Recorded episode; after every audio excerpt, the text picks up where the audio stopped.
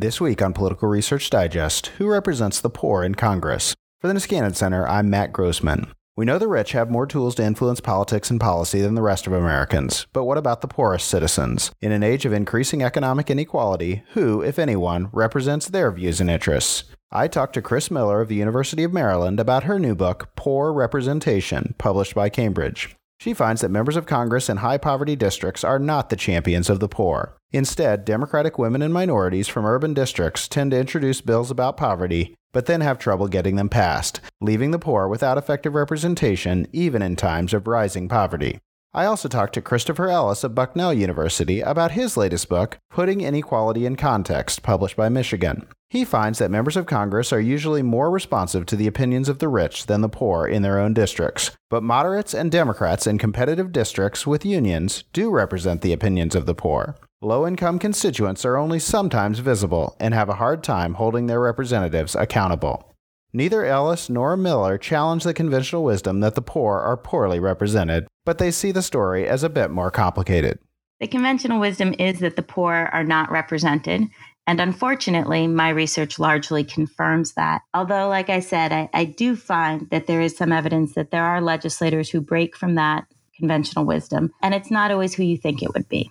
The conventional wisdom, although it's not, universal in political science, has been, look, wealthy people get what they want and poor people by and large don't. And so the book sort of confirms that, right? These representational differences are real and they exist and they're important and they have consequences. But there were two things about this account that I sort of found a little bit unsatisfying. One is that some of the most kind of straightforward explanations weren't telling the whole story. It wasn't just a matter of, wealthy people donate more money so they get more influence, right? There was more to the story than that. And second, there's sort of some doubt on the idea that we should expect that the rich get what they want to be a monolithic thing. And so some research by Peter Enns and Chris Legend and some others sort of cast doubt on that concept generally. But we also know that America is a diverse place, and congressional districts and counties are diverse places too. And Congress members in different places face different incentives and represent different kinds of people. And so there's no reason to expect that this kind of general finding, which I think very much exists in the United States, that the poor are less well represented, would apply everywhere, would apply the same way everywhere. So the book sort of, I think, confirms the general idea that, look, wealthy people are doing better in American politics from the perspective of representation, but also sort of says, look, maybe we should dig under the hood a little bit and figure out, why that's the case and where it's the case. Miller set out to find who in Congress is trying to address poverty. In this book, I focus on two questions, basically. The first is, are the poor represented in Congress? And then the second is, how does that representation occur? And my vantage point coming to it is somebody who's interested in legislative process and legislative behavior and kind of unpacking the process of representation, including the outcomes, but not only the outcomes. So I think what I look at kind of broadly in the book is, what has the attention been to the poor going back to the 1960s in many cases, and specifically focusing on what Congress has done on issues that are relevant to the poor. And Ellis set out to show why the geographic context of each district matters. The most important finding in low-income people in particular, for everyone, but for low-income people in particular, where you live matters to how your government treats you. So I sort of start the book with like a little vignette about the differences in school funding across states, right? And so a school in Minnesota provides sort of lots of kind of redistribution to lower-income school districts and high-poverty school districts. Schools in Alabama, which is the other side of the vignette, don't. And in some cases sort of allow the wealthier areas within towns and municipalities to actually secede from the school district and form their own, right? And so it's sort of an intuitive way of saying, look, low-income students face challenges everywhere. But in some places, those challenges are kind of remediated by government action. And in some places, they're actually exacerbated by government action. So local contexts matter. And so if we sort of take this to the representation angle, right, again, thinking that representation, democratic representation by your legislator, by your policymaker is sort of core to how democracy works, then we might also find variation there, right? That depending on where you live, low-income people might be able to sort of get what they want from their Congress member or get them to listen or get them to pay attention to their concerns. And in other places, Congress members may have incentives to ignore them or gainsay them or the whole deal. So it's sort of trying to apply this idea of context to the question of representation. Miller sees both books as about recognizing that the divide between the poor and everyone else is important, not just the divide between the 1% and the rest. our emphasis has tended to be on the rich versus everyone else.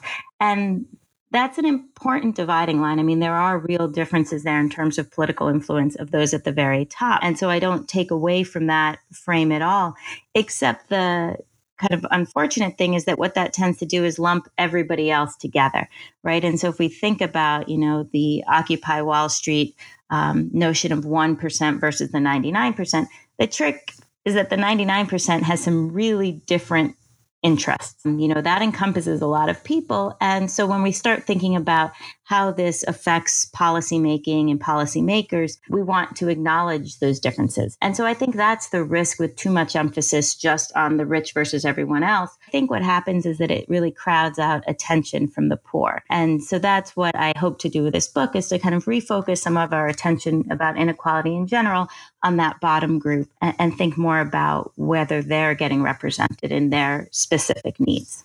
The big difference is whether to think about representation as about the interests of the poor or their opinions on policy, which may not always match. Ellis made the case for using opinions. Every time I give a public talk about elections or anything, especially to a liberal audience, the question is always, why don't the poor vote in their own interests? And, you know, I always sort of have to say, well, it's not really that simple because you don't know their interests, they do. And so, I mean, that's an interesting question, right?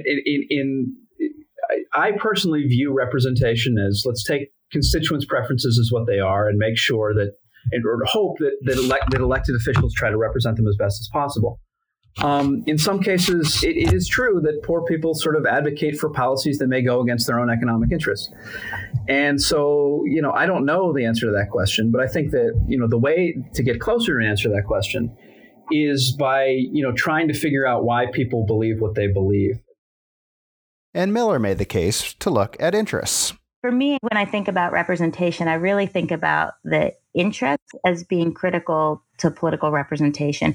And here it's kind of interests as being something different than the public opinion. And I think about interests as kind of being the issues that are, you know, relevant to people's lives, the things that directly affect them, that are connected to our experiences, and how we experience government is often by how our interests are affected. And I also think that, you know, there is a long tradition in the political science literature of looking at representation of interests. And this is theoretical, thinking of work by Pitkin and others, and also in the congressional kind of empirical literature thinking about this. So interests also tend to be more steady. You know, the interest you have as a manufacturing worker or as a coal worker doesn't change that much over time. It's less likely to be manipulated by campaigns or media. It is less likely to be variations in kind of the amount of information. We tend to know our own interests pretty well. And so when I'm thinking about this for legislators, I think if you're a member of Congress representing, you know, 700,000 people, it can be hard to stay on top of opinions and the changes in opinions, and there can be some variation in that. In contrast, I think when we think about members representing interests, I think it's quite realistic to expect members of Congress to understand the interests of his or her district. But she sees similar findings with both approaches. One of the most exciting things, I think, is the fact that we both find some similar differences despite coming at these questions from different perspectives or different vantage points. So the fact that we both find party differences, and especially these rural-urban differences, I think really speaks to the underlying reality for folks interested in and who care about inequality in politics and are interested in kind of how the poor are represented in American politics. The fact that you can come at it with different data, different types of analysis, different kind of theoretical perspectives on what representation means, and yet still find some of the same things, to me really should increase our sense that these are important things to be looking at. And kind of no matter how you're shaking this, you know, it's still there. And so I really see this as kind of shining or kind of focusing scholars from both the kind of more opinion-based and the more interest representation-based way of looking at some of these same issues. And Ellis agrees that they reach similar conclusions focused on the importance of surrogates. There's a couple things that I think sort of concur with what I'm saying. One is that she sort of finds that when the poor get represented, they rely on surrogates, right? People who aren't necessarily poor, but are nevertheless advocating for these kinds of interests. So I focus on unions in my book as a group. You know, union members are not poor by either of our definitions, but still advocate for policies that may benefit low-income citizens. The other part that I sort of concur with is that some of these surrogates are not necessarily interested in poverty directly, but are sort of interested in this idea of intersectionality and race and gender and things like that. And so they're sort of representing lower income citizens, but doing it in a way that maybe isn't ideal for what most of these people want. Let's dig deeper into each study, starting with Miller. She first sought to dispel the notion that the poor are invisible. Look at all the State of the Unions from all the presidents starting in 1960 through President Kennedy, all the way through the last of President Obama's speeches. And I do an analysis of kind of who gets talked about in these State of the Unions. And I find that the poor get mentioned frequently by both Republicans and Democrats. And this is important because the audience for State of the Union is members of Congress. They're all sitting there. It's held on Capitol Hill. And so if in the State of the Union, the poor are getting mentioned frequently by Republicans and Democrats, it's really hard to say Congress is unaware of them. Similarly, I look at the party platforms of both the Republican and Democratic parties and do the same type of analysis. And again, I find both parties are mentioning the poor in their official platforms. So the first real takeaway is that the poor are politically visible, and therefore it's reasonable to expect that poverty-relevant issues would come up in Congress, given that there are 40 million poor Americans. Then she looked at representation by Congress as a whole, representation of district constituents by each member, and representation by others. I look at three forms of representation. The first of these is collectively, so whether Congress as a whole represents the nation as a whole.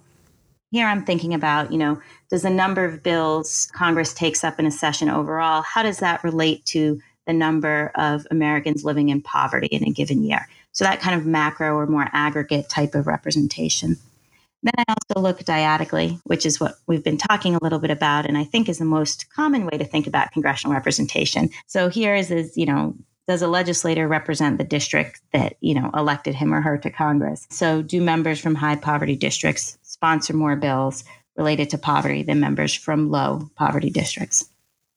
And as I kept turning up with basically null findings, so I'm not finding much representation in collective ways or dyadically, I approached this third form of representation that I was interested in called surrogate representation, which is a little less common in terms of the literature, but basically is about whether or not legislators act on behalf of citizens who don't live in their district. So this would be members from a wealthier district sponsoring poverty legislation. It's not directly related to their constituents, but it's serving people and representing poor in other districts. So those are kind of the three ways that I approached it. She concentrated on bills related to poverty, which she defined broadly, but required a focus on the poor. What I did was I used the Policy Agendas Project data, which takes all the bills introduced in the House. And I'm here looking at the period from 1983 to 2014, so just over 30 years.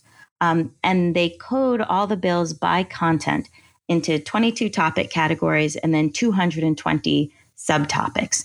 And so what I did was, using their data coding scheme, was went through and figured out which of these subtopics were applicable and kind of targeting the poor. And so what I did was I included, again, some that we would expect. So things like social welfare programs, food stamps, food assistance, school lunch, things of that sort. Also things that deal with housing.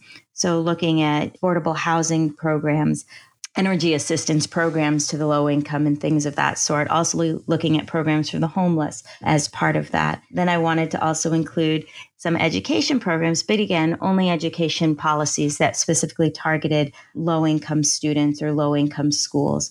So focusing on things like Head Start, adult literacy programs, rural education, bilingual education needs for low-income communities, things of that nature. And then, to your point, all of these seem to have a bit of a left or Democratic lean to them, and I didn't want that to be the case. So I also was careful to seek out things that were more bipartisan, more Republican, even more conservative. So that brought me to focus a lot more on economic and employment types of policies. So job training policies, skills, work incentives, things of that sort. Also looking at unemployment and more general macroeconomic programs, with the idea being that Republicans or conservatives may be more likely to be trying to address poverty through programs that would increase employment. Also, that would be more tax-based. So I made sure that these policies were not just about starting new social programs, but also could be things like an individual tax credit, like the Earned Income Tax Credit. And that program provides a tax credit that targets low-income working parents by reducing their income tax burden to help incentivize working. She wanted to find out whether Congress responds to poverty, but came up mostly empty. As a whole and as individual district representatives, Congress does not represent the poor. Most notably, legislators from districts with more poor constituents are not more active on poverty issues. And what this means is that a member who represents a district with, 20% poverty and a member who represents a district with only 2% poverty, that doesn't help us understand what they do in terms of sponsoring poverty legislation or voting on poverty legislation. There's no evidence that is important, which is really striking because we generally think that there's a relationship between who's in the district and what members do. Why don't members from high poverty districts focus on poverty? Miller thinks it's other interests and lacking personal perspective.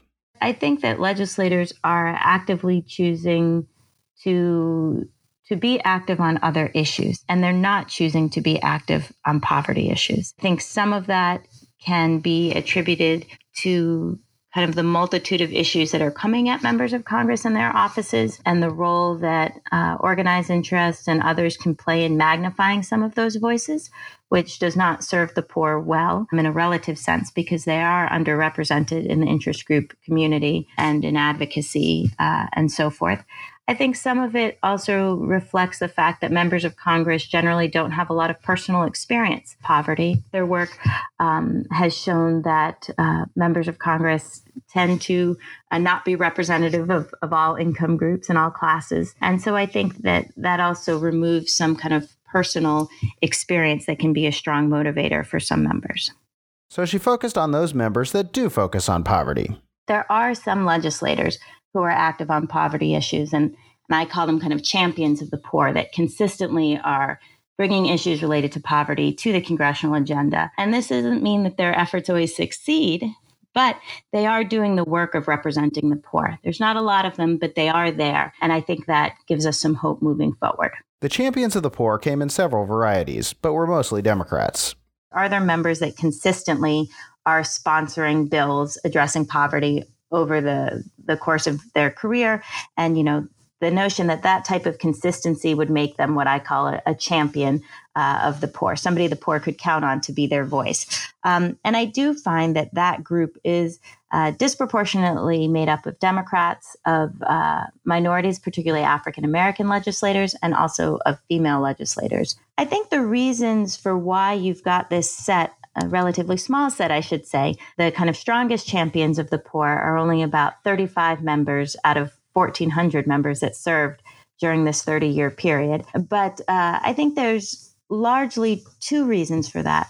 One is simply that I think that many legislators come to Congress because they care about public policy, they care about issues, and they have a sense of how they'd like to make things better. And for some of these members, I think that their activity on poverty issues is quite simply just rooted in their own interests, not meaning their own self-interest, but their own interest in policy area and or their kind of sense of what's the right thing to be doing and wanting to address poverty. That there are substantive overlaps about the types of issues that affect minority communities, that affect women, and that affect the poor.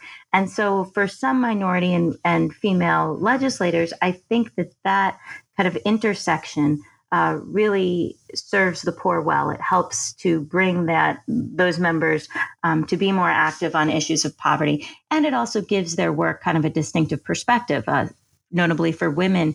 The types of poverty issues that they tend to sponsor tend to be more gendered issues. So thinking about things like if a working mother loses a parent, but in many cases this is statistically more likely to be a working mother, loses their job, say, due to sexual harassment. How does that get accommodated in work requirements for food stamps or welfare benefits? thinking about childcare issues, some of these issues that we might consider to be a more gendered perspective on poverty. There are these kind of old school Democrats, as I call them. These are largely white male Democrats from the Northeast and the Midwest. They largely came to power or came to Congress before the 1990s. And so they have a kind of different, more traditional kind of Democratic perspective on things. A good example of this is a former Representative Ted Weiss of New York.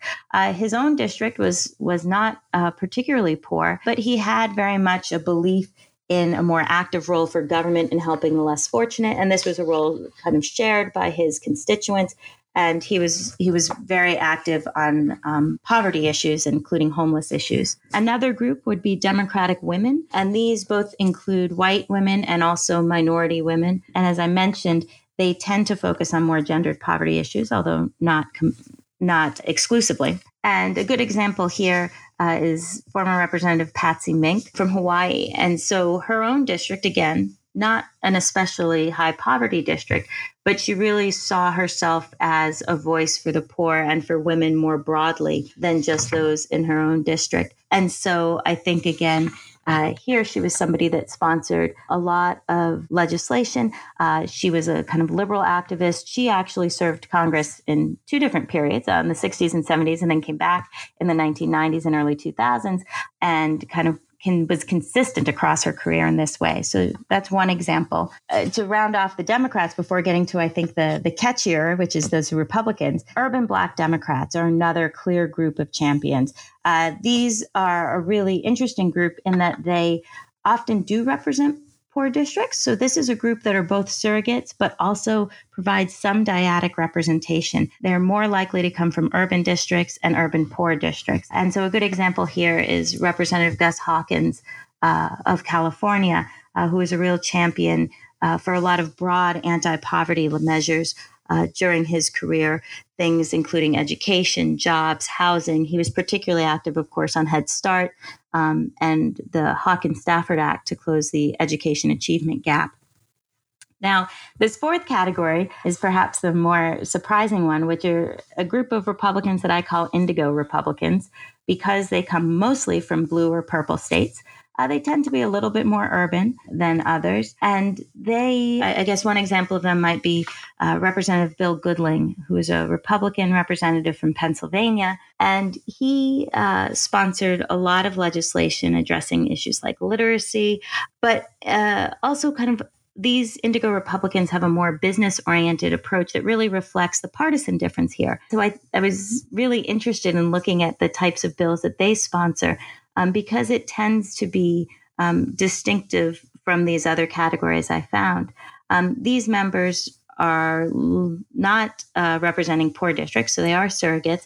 And their policy proposals tend to focus on things like how to use the tax code to address issues related to poverty. A lot of support for programs like I mentioned, the EITC, the Earned Income Tax Credit, is a good illustration of the type of poverty legislation that attracted support and initiative from these types of indigo Republicans as well. And here's the kicker. Those who introduced poverty-oriented bills couldn't get them passed. Here we've got these handful of members, a couple dozen, who are pretty consistent in sponsoring bills that address poverty. And so then the next part of this is, well, what happens to those bills, right? They're invested in being champions and being a voice for the poor.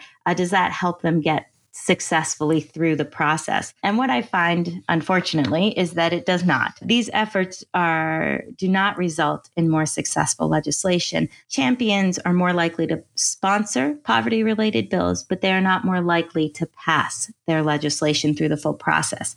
And the reason for this is the institutional structure of the House, particularly the importance of the majority party and also of the committee system.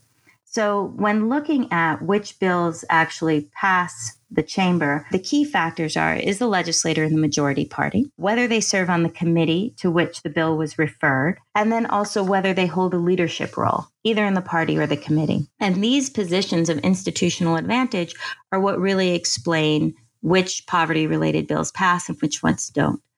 So how does the picture change when we look at the opinions of the poor and not just poverty issues? Christopher Ellis reminds us that the poor often share the opinions of other groups, but it's when they don't that it matters. We tend to way overstate the differences in opinion between wealthy and poor citizens, right? That the differences, regardless of issue, are sort of a matter of degree rather than magnitude. That lots of issues in American politics don't really prime class interest directly. You know, things like spending on healthcare, education, are things that everybody cares about, and so there's not a whole lot of difference there. And even the stuff that's directly related to class interest, things like welfare, we find, you know, some differences that are larger, but still a degree rather than magnitude thing. And it turns out that actually some of the issues related to culture, you mentioned gay rights, are where some of the biggest differences are. And so what does that mean for representation? Well, one of the things I find in the book, and I think others have sort of said this too, is that when opinion differences are bigger, representational differences are bigger. And so what that means is the fact that low-income and high-income citizens are not that differentially well-represented may actually be sort of coincidental, because they both usually want the same things. And so there's this issue of sort of opinion convergence between wealthy and poor. But in the cases, like you mentioned, with welfare and gay rights, where we don't see that, then we see bigger representational differences emerge.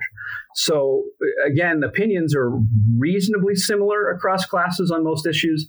But when they diverge, that's when politicians have to make a choice. And that's what at least my work finds, that in many cases, what they do is represent wealthy citizens over poor citizens.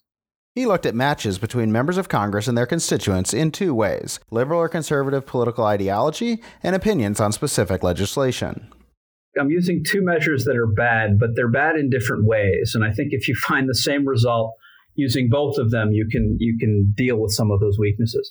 So one is ideology, where we have a longstanding history in political science, DW nominate scores, of placing Congress members on a left-right scale based on their voting behavior. And so there's sort of a 0 to 1, so you can sort of norm this down to a 0 to 1 scale, 0 being the most liberal Congress member, 1 being the most conservative. We also ask citizens where they place themselves on ideological scales. And so with a little bit of hocus pocus and some heroic assumptions, you can sort of scale these things together and say, look, there's a left for citizens and a left for Congress members and a right for both of those groups.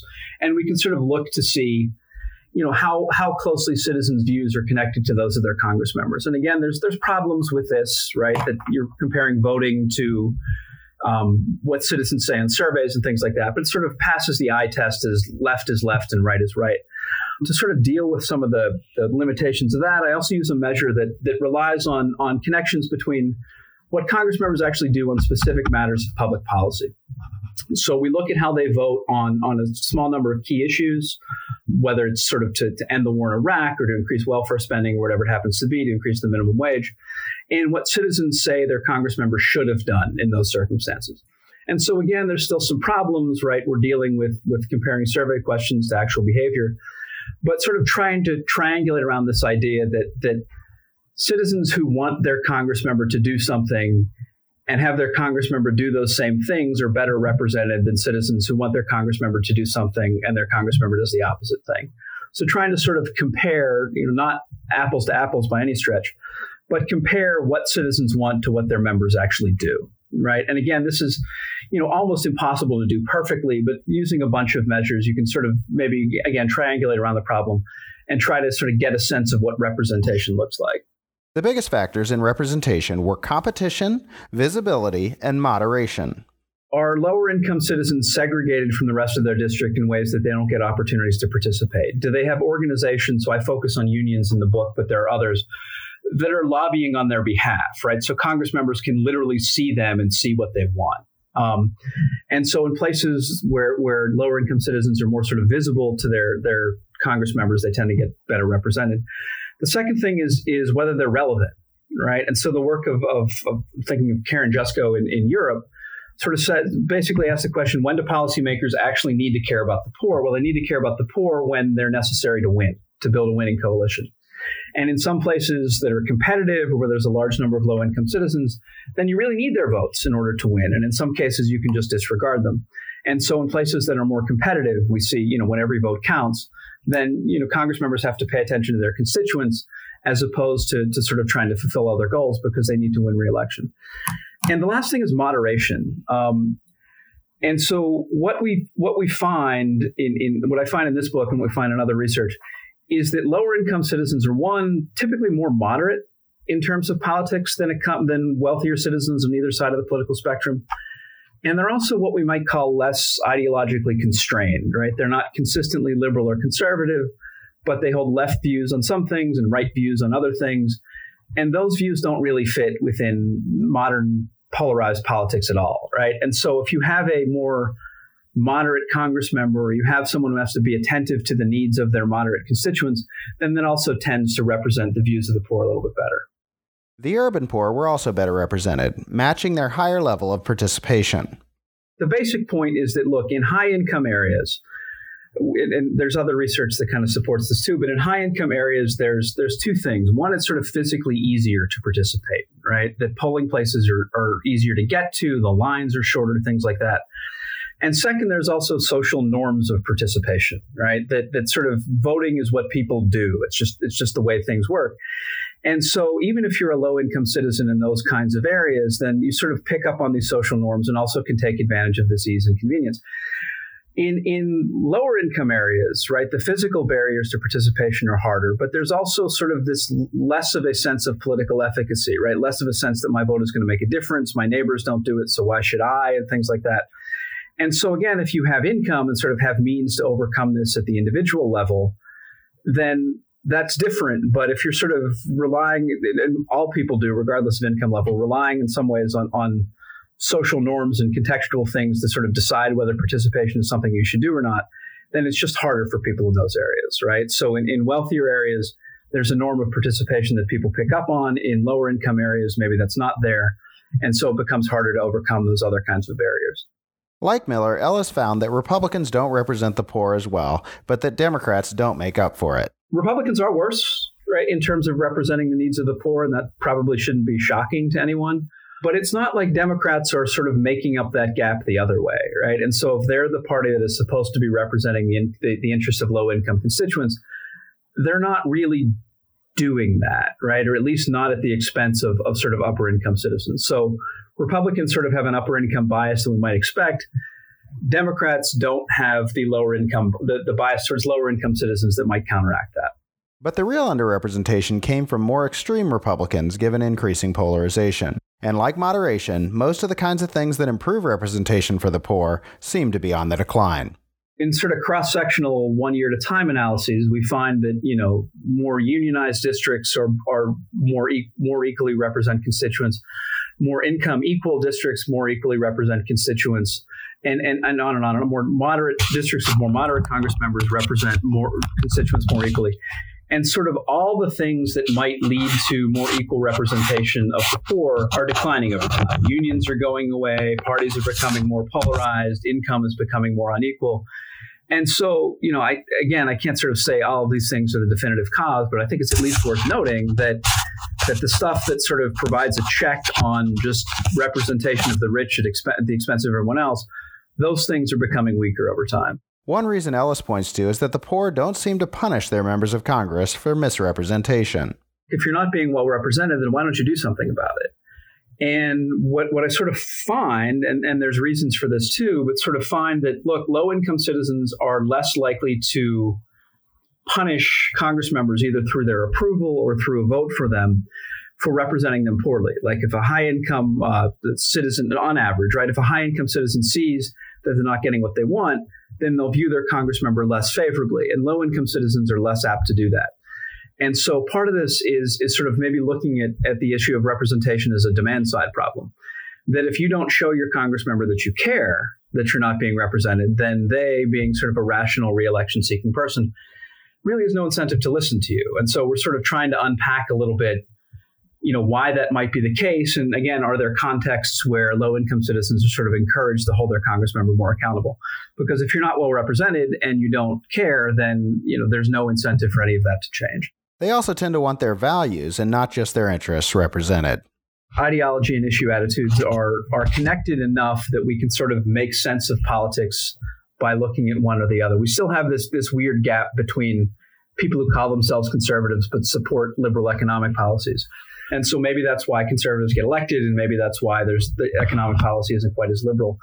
But I think, you know, one thing we also sort of know from this not just my work on views of lower income citizens, is that they want their values represented as much as they want their policy preferences represented. And, you know, it kind of seems weird saying this in the Trump era, but this sort of, you know, commitment to kind of traditional family life in America the way it was and all this other sort of stuff, I think that's at least as important to people as what government does in terms of policy. So I think that very much still matters, right? That citizens, you know, they care about, you know, whether taxes go up or down. They care about whether the schools are funded or not. But they also care about whether government sort of looks like, sort of at a more instinctual level, looks the way they want it to look. And Ellis is not expecting much change from the new Democratic-controlled House. Polarization isn't going away. So, you know, the Democratic takeover of Congress might be important at the margins. But again, I mean, two things. One, polarization continues at its runaway pace. And sort of that's, I don't see any way that changes in the near term. And it's not just sort of Congress members becoming more extreme. It means there's less grounds to get anything done, right? There's less grounds for compromise.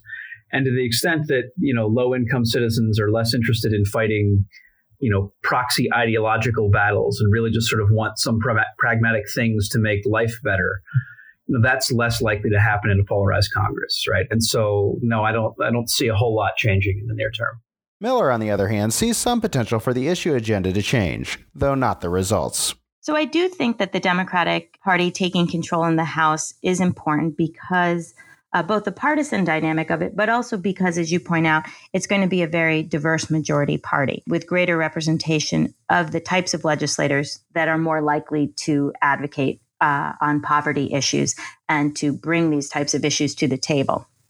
So because of that, I do think that these members are more likely to sponsor legislation that raises issues related to poverty and to poor Americans' experience and their interests and their needs than otherwise. So if we're looking at what is the congressional agenda, what are the issues on the table, I would anticipate that these members will bring those issues there. And I think that's an important step. I think that the loss of Indigo Republicans matters particularly for the types of legislation that are in the conversation, because Republicans do bring a unique perspective just different perspective than the Democrats do to how to address poverty.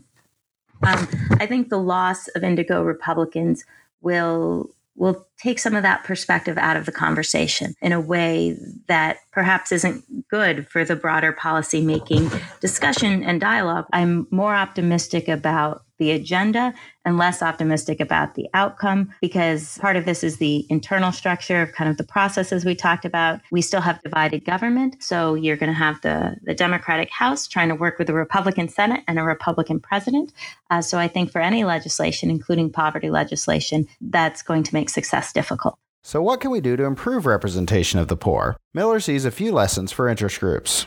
It would help the poor to have a louder voice in the interest group community. This is a bit of a Pollyanna-ish takeaway to simply say, well, we need more interest groups. So I think a perhaps smaller but more practical takeaway point might be that groups that are out there that are working for the poor and advocating for poverty issues to be addressed need to really think about who to target to work with, where those partnerships might be.